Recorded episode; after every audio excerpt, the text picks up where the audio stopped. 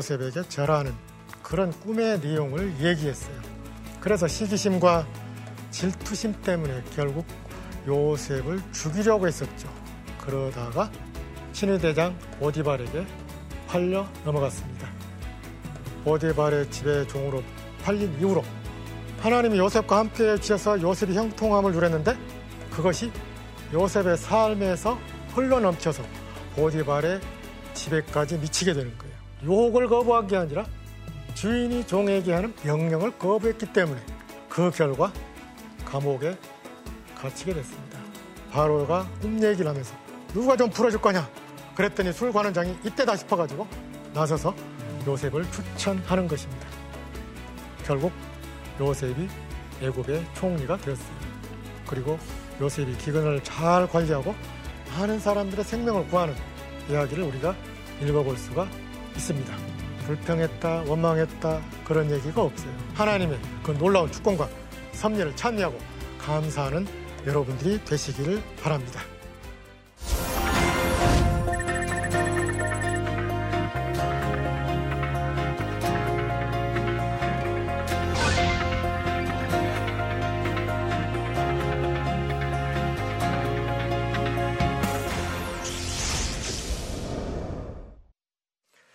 안녕하십니까. 저는 호남신학대학교에서 구약학을 가르치고 있는 강성열입니다. 우리가 지난주에 창세기의 마지막을 장식하는 아, 요셉의 이야기를 같이 공부했습니다. 요셉에서 요셉의 삶에서 주어진 하나님의 은혜와 섭리를 함께 공부했습니다. 이제 오늘은 창세기의 두 번째 부분인 12장에서 50장까지의 족장사에 나오는 중요한 주제들을 살펴봄으로써 어, 오늘의 우리에게 주어지는 하나님의 귀한 교훈을 깊이 묵상하는 시간을 갖도록 하겠습니다. 오늘의 키포인트 두 가지입니다. 약속 성취의 지연이라고 하는 중요한 주제가 아, 창세기 족장사에 나옵니다. 약속은 주어졌는데 그 약속이 곧바로 이루어지는 게 아니라 상당히 오랜 기간을 필요로 한다라는 것이죠. 덜이 이루어진다. 다르게 말하면은 약속과 현실 사이에 혹은 약속과 성취 사이에 너무도 큰 간격이 있다라는 것이죠. 두 번째, 차자상속의 주제라는 것입니다. 차자는 문자 그대로 둘째 아들 혹은 큰아들이 아닌 밑에 동생들을 총칭하는 표현이라고 할 수 있죠. 큰아들이 장남이 장자권을 누리지 못하고 동생에게 그것이 넘어가는 이야기가 창세기에 집중적으로 나옵니다. 그 부분을 우리가 같이 공부하겠습니다. 먼저 우리가 창세기 족장사에서 기본적으로 전제해야 할 게 있어요. 어, 방금 전에 말씀드린 약속 성취의 지연 그리고 찾아 상속의 주제 이 둘의 배경에 해당하는 중요한 전제가 있다 그 말이죠. 약속과 성취. 이 족장사는 약속과 성취라는 기본 틀을 밑바닥에 깔고 있다 그 말이죠. 에, 근데 이 약속과 성취라는 것은 오경의 기본 틀을 이루고 있는 것이기도 하죠. 창세기, 출애굽기, 레위기, 민수기, 신명기 이 다섯 권의 책도 사실은 약속과 성취를 기본 틀로 가지고 있다.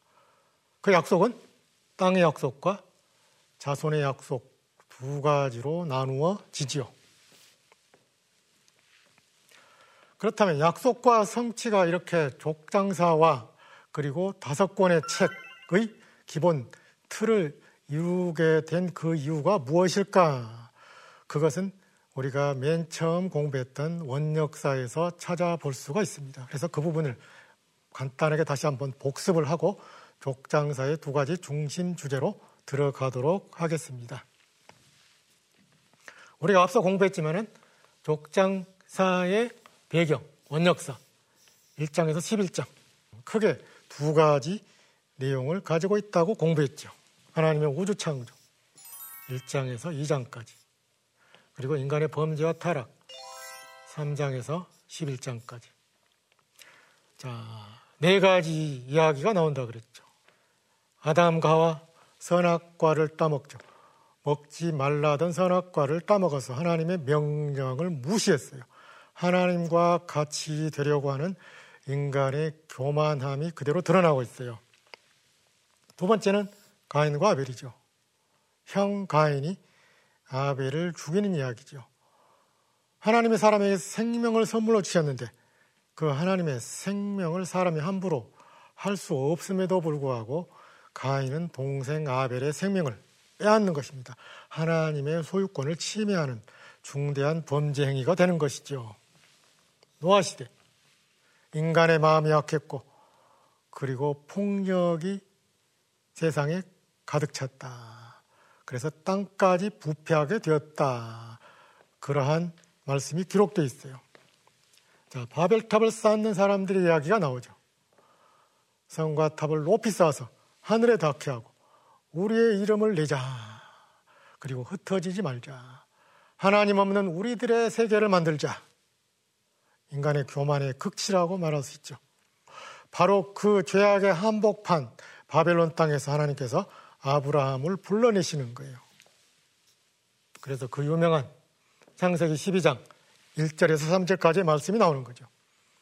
창세기의 요절이기도 하고 구약 전체의 요절일 수도 있다고 말씀드렸죠. 하나님 말씀하십니다. 고향과 친척과 아버지의 집. 고향은 땅이죠. 지연 공동체. 사람입니다. 사람. 혈연 공동체. 땅과 사람을 떠는 거예요.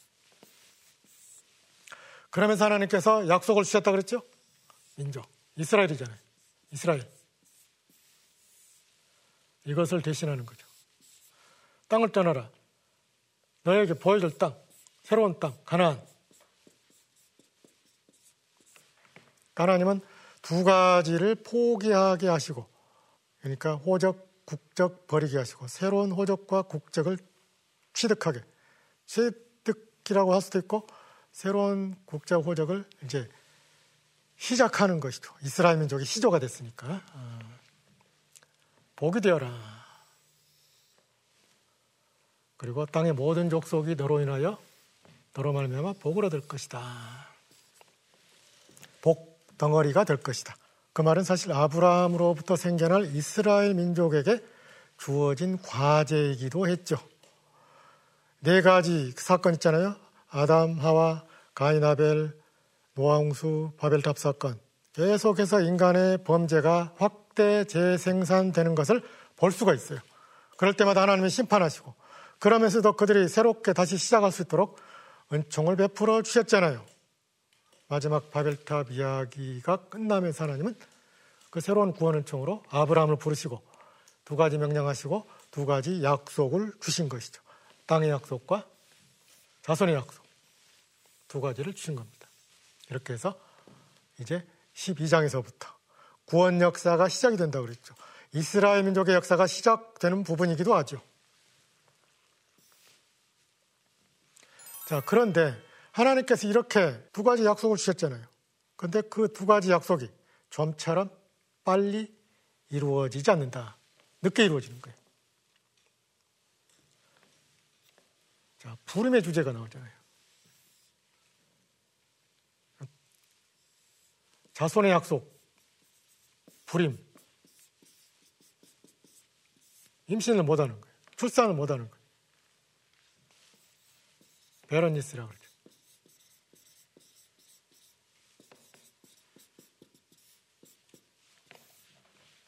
한결같아요. 사라 90살 때가 돼서야 이삭을 낳죠. 리브가 이삭이 40살 때 결혼했죠. 무려 20년이라는 세월이 지나서야 아, 에서와 야곱 쌍둥이를 낳습니다. 라헬 좀처럼 출산을 못하죠. 요셉을 낳죠. 그러다가 한동안 자녀를 못 낳다가 마지막에 베냐민을 낳잖아요. 너무 힘들게 베냐민을 낳았어요. 그래서 그 이름을 뭐라고 지었어요? 벤온이라고 했죠. 내 슬픔의 아들이다. 그러니까 야곱이 너무 안 좋은 이름이잖아요. 평생 이런 이름을 가지고 산다는 게 얼마나 베냐민에게 고통이겠어요. 그래서 야곱이 이름을 바꿔준 거잖아요. 벤 야민 오른쪽의 아들이다. 혹은 오른손의 아들이다. 이렇게 이름을 바꿔줬어요. 그러니까 라헬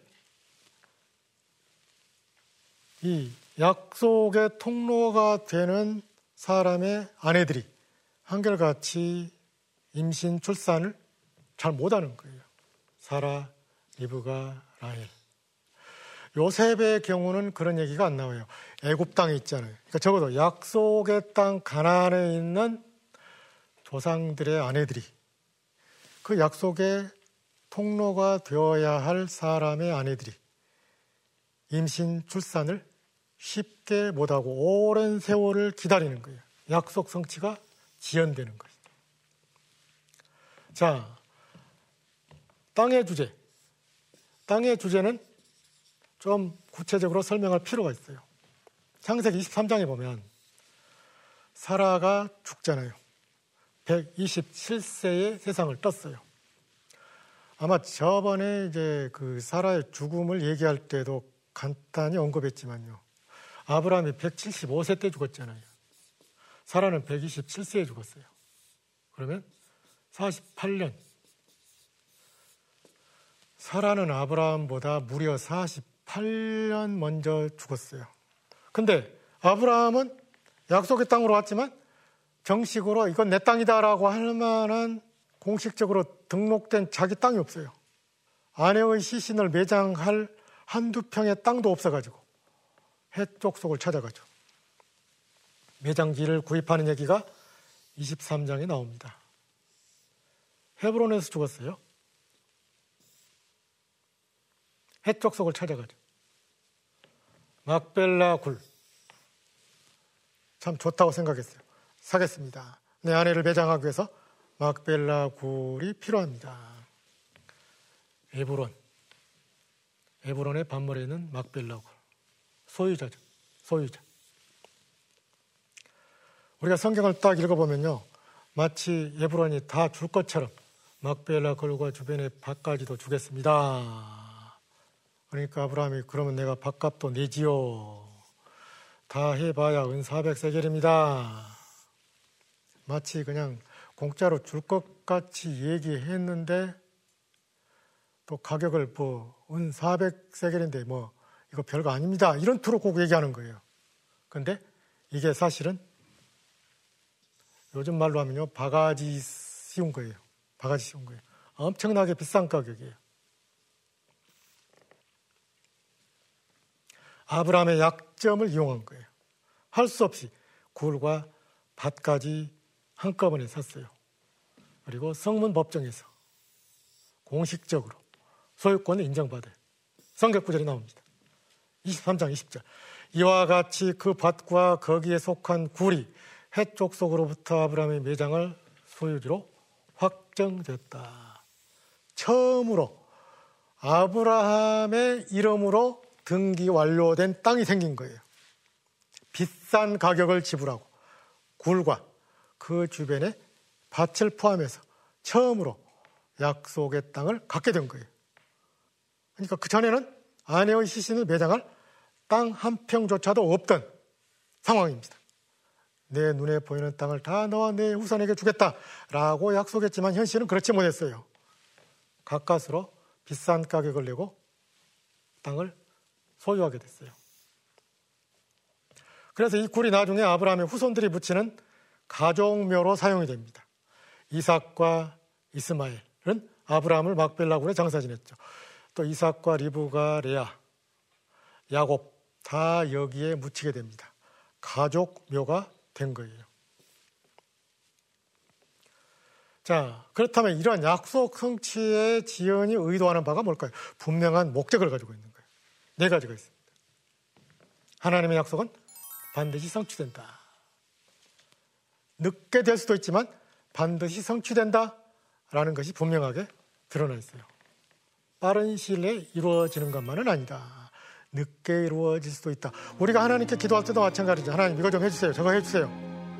바로 될 때도 있지만 1년, 2년, 5년, 10년을 기다려야 하는 경우도 있어요. 아브라함은 75세 때 하나님의 약속과 명령을 듣고 하란을 떠나서 가나안 땅으로 갔잖아요. 100살 때 아들 낳습니다. 25년의 세월이 흘렀어요. 이삭은 40세, 40세 때 리브가와 결혼했는데 20년이 지난 60세 때 에서와 야곱을 낳게 되죠. 라헬 뒤늦게 요새 낳고 또 마지막 죽을 때 베냐민을 낳잖아요. 약속의 성취는 하나님께 달려 있다. 하가를 통해서 이스마엘을 얻었지만 하나님이 인정하지 않습니다. 약속의 자손이 아니다. 진정한 약속은 그 약속을 주신 하나님에 의해서 이루어진다. 조급한 마음을 버리고 인내심을 가지고 하나님의 시간, 헬라어로 카이로스라고 그러죠. 카이로스. 카이로스. 하나님의 시간. 하나님의 시간과 반대되는 게 크로노스라고 그러죠. 크로노스에서 영어 chronology라는 표현이 나왔죠. 카이로스는 하나님의 시간, 크로노스는 사람의 시간이죠. 혹은 땅의 시간. 요새는 시계 시간이라고도 하죠. 시계 시간. 하나님의 시간을 기다립니다. 알 수가 없죠. 하나님의 시간은 알 수가 없어요. 인내심을 가지고 기다려야 돼요.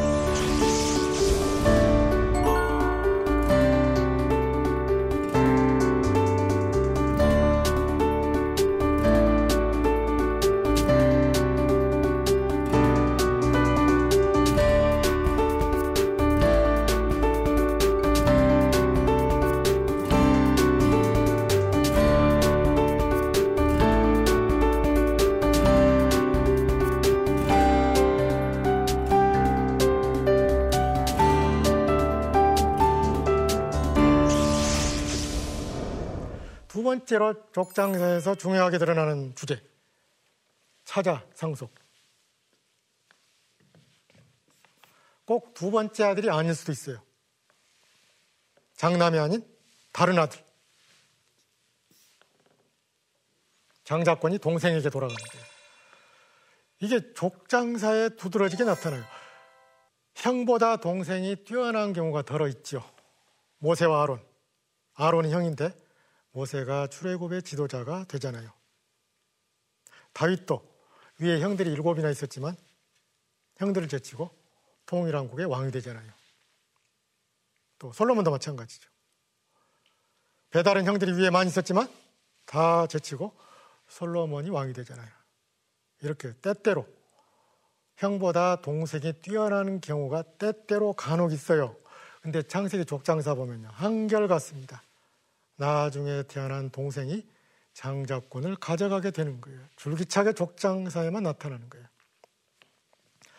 이스마엘이 먼저 출생했지만 하나님 인정하지 않았죠. 사라에게서 태어난 이삭이 장자권을 가져가게 됩니다. 그리고 에서 대신에 간발의 차로 야곱이 늦게 나왔잖아요. 쌍둥 형제지만 에서가 먼저 나왔고 발 뒤꿈치를 잡았던 야곱이 뒤이어서 나왔어요. 동생이잖아요. 내 장자권을 야곱이 가져갑니다. 팥죽 한 그릇에 사드리고 아버지 이삭이 나중에 에스를 축복하고자 했을 때 아버지를 속여가지고 장자권의 축복을 가로채긴 했지만 결과적으로 장자권의 복은 동생인 야곱에게로 갔어요. 자, 야곱의 열두 아들들 중에서는 요셉이 장자권을 소유하게 됐습니다. 사람들은 때때로 제가 수업 시간에 물어봅니다. 자, 야곱의 열두 아들 중에서 누가 장자권 가져갈게요? 그러면은 아마 시청자 여러분들 중에서도 유다요! 유다라고 말하는 사람이 있어요. 유다입니다. 그러나 실제 장자권을 가져간 사람은 유다가 아니죠. 유다는 메시아의 조상이 됐어요. 예수님의 조상이 됐잖아요. 다윗의 조상이기도 하죠. 그러나 장자권은 요셉에게로 돌아갔어요. 역대상 5장 1절, 2절에 보면요. 이스라엘의 장자 루벤의 아들들은 이러하니라. 괄호 쳐져 있잖아요. 왜냐하면 어떤 사본에는 없기 때문에 괄호 쳐놓은 거예요. 루벤은 장자라도 그의 아버지의 침상을 더럽혔으므로 장자의 명분이 요셉에게로 간 거예요. 장자의 명분은 요셉에게로 갔어요. 족보의 장자의 명분대로 기록되지 못하였다. 유다는 사람들이 오해할까봐 분명하게 밝혀주는 거예요. 형제보다 뛰어나고 주권자가 유다에게서 다윗의 조상이 됐잖아요. 그러나 장자의 명분은 요셉에게 있느니라. 두 번에 나와 장자의 명분 요셉 장자의 명분 요셉 두 번 나오잖아요. 분명하게 밝혀주고 있어요. 많은 사람들이 오해하고 있기 때문에 유다에게 장자권이 있는 게 아니라 요셉에게 있다 라는 것을 밝혀주고 있어요. 그 다음에 이제 마지막으로 요셉의 두 아들 문하세와 에브라임 있잖아요. 문하세가 형이죠. 에브라임이 동생입니다. 근데 야곱이 임종 전에 요셉의 두 아들을 자기 아들로 입양시키고자 하지요. 애굽 땅에서 태어났고 또 애굽 제사장의 딸의 소생이니까 정통성이 결여되어 있다는 것을 메꿔주기 위해서 축복을 하는데 입양하면서 축복하잖아요. 그런데 요셉으로서는 형인 문하세에게 오른손이 오른손에 복이 가도록 그렇게 딱 좌석 배치를 했어요. 근데 야곱이 어떻게 합니까? 손을 이렇게 어금맞게 가지고 축복을 하잖아요.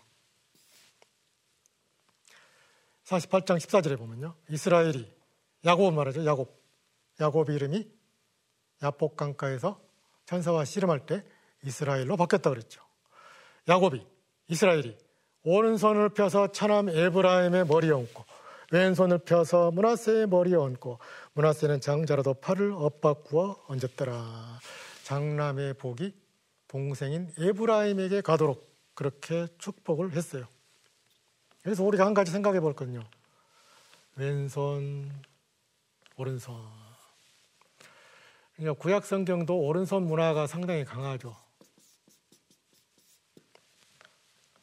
한결같습니다.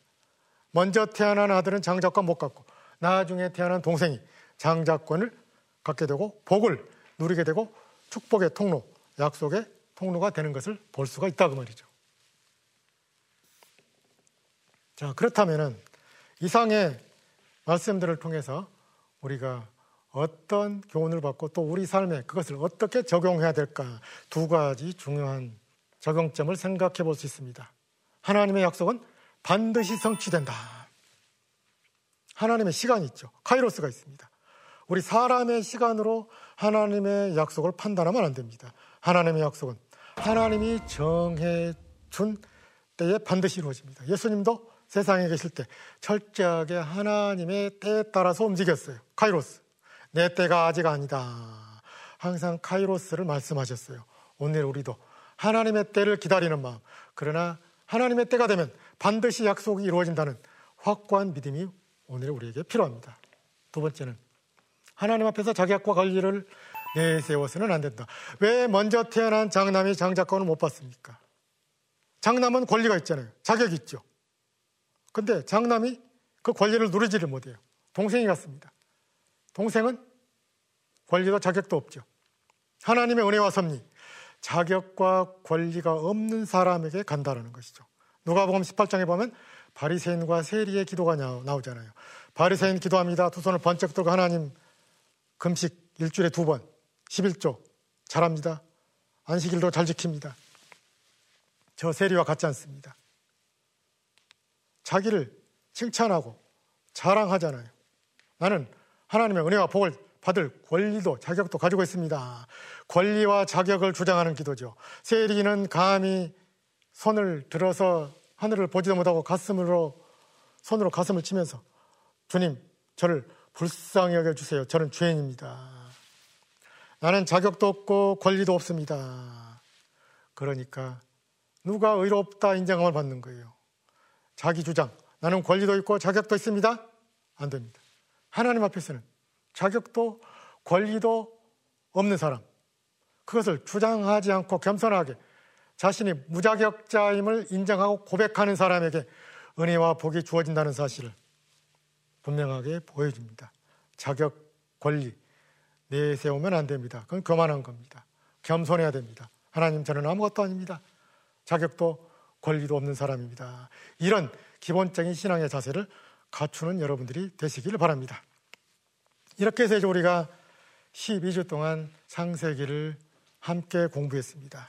창세기는 성경 전체를 열어가는 열쇠가 되는 책이라는 사실을 아마 12주 강의를 통해서 여러분도 확인하게 되었을 것입니다. 하나님께서 자신과 멀어져 버린 아름다운 창조 세계를 무너뜨리고 범죄를 계속 확대 재생산함으로부터 함으로써 하나님과 영영 멀어져 버린 그 인간을 하나님이 어떻게 구원하려고 계획을 세우시고 아브라함을 선택하시고 그를 통해서 이스라엘 민족이 생겨나게 하셨는지 그리고 두 가지 약속을 통해서 어떻게 자신의 구원을 구체적으로 이루어 가시는지 우리는 창세기를 통해서 배웠습니다. 그런 점에서 창세기는 성경을 여는 책이고 그리고 성경의 중요한 주제들이 다 들어있는 굉장히 중요한 말씀을 담고 있는 책이라는 것을 알 수가 있습니다. 앞으로 여러분들 창세기를 읽을 때마다 12주 동안 배웠던 것들 가슴에 깊이 새기고 이 창세기를 통해서 성경 전체를 일목요연하게 볼 수 있는 그런 신앙적인 눈을 가지고 말씀을 늘 가까이 하는 그래서 이 시대에 꼭 필요한 말씀의 일꾼들, 말씀의 종들이 되는 여러분들이 되시기를 바랍니다. 감사합니다.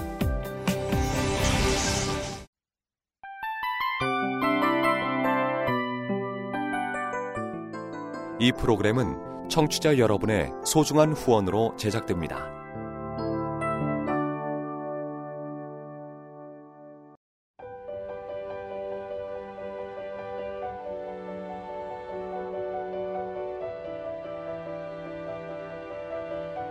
세상에는 수많은 교회들이 있지만 더 깊이 있는 말씀 강해를 찾기 위해 크기로만 교회를 선정하지 않습니다. 보다 좋은 영적 콘텐츠를 더 많이 나누기 위해 방송비를 받지 않습니다. 1년 365일 복음만 전하고 싶어서 우리는 광고를 하지 않습니다. 온누리의 복음을 땅끝까지 CGN TV와 함께 땅끝 성교사가 되주세요